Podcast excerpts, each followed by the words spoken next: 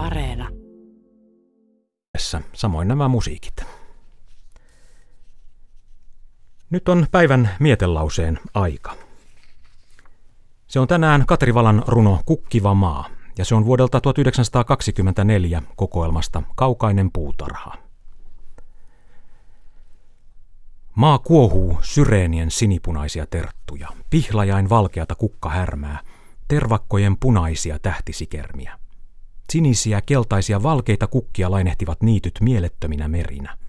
Ja tuoksua, ihanampaa kuin pyhä suitsutus. Kuumaa ja värisevää ja hulluksi juuvuttavaa, pakanallista maan ihon tuoksua.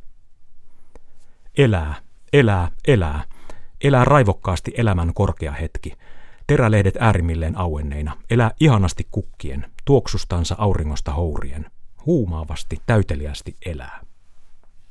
Mitä siitä, että kuolema tulee? Mitä siitä, että monivärinen ihanuus värisee kuihtuneena maahan?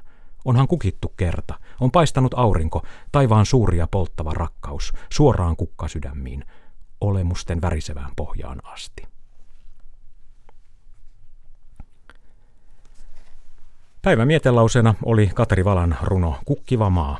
Se on vuodelta 1924.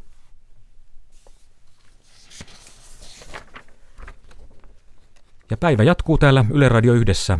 Kohta on puolen päivän hetki ja sitten Yle Uutiset ja sää. Ja tulevaisuuksien kesän tiedeykkösessä on puhetta Marsin muuttamisesta tänään uutisten jälkeen. Politiikkaradio kello 13 analysoi taas Naton alkavaa huippukokousta Madridissa.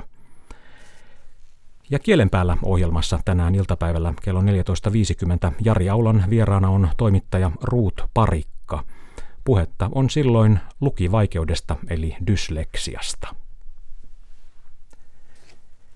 Nyt on puolen päivän hetki.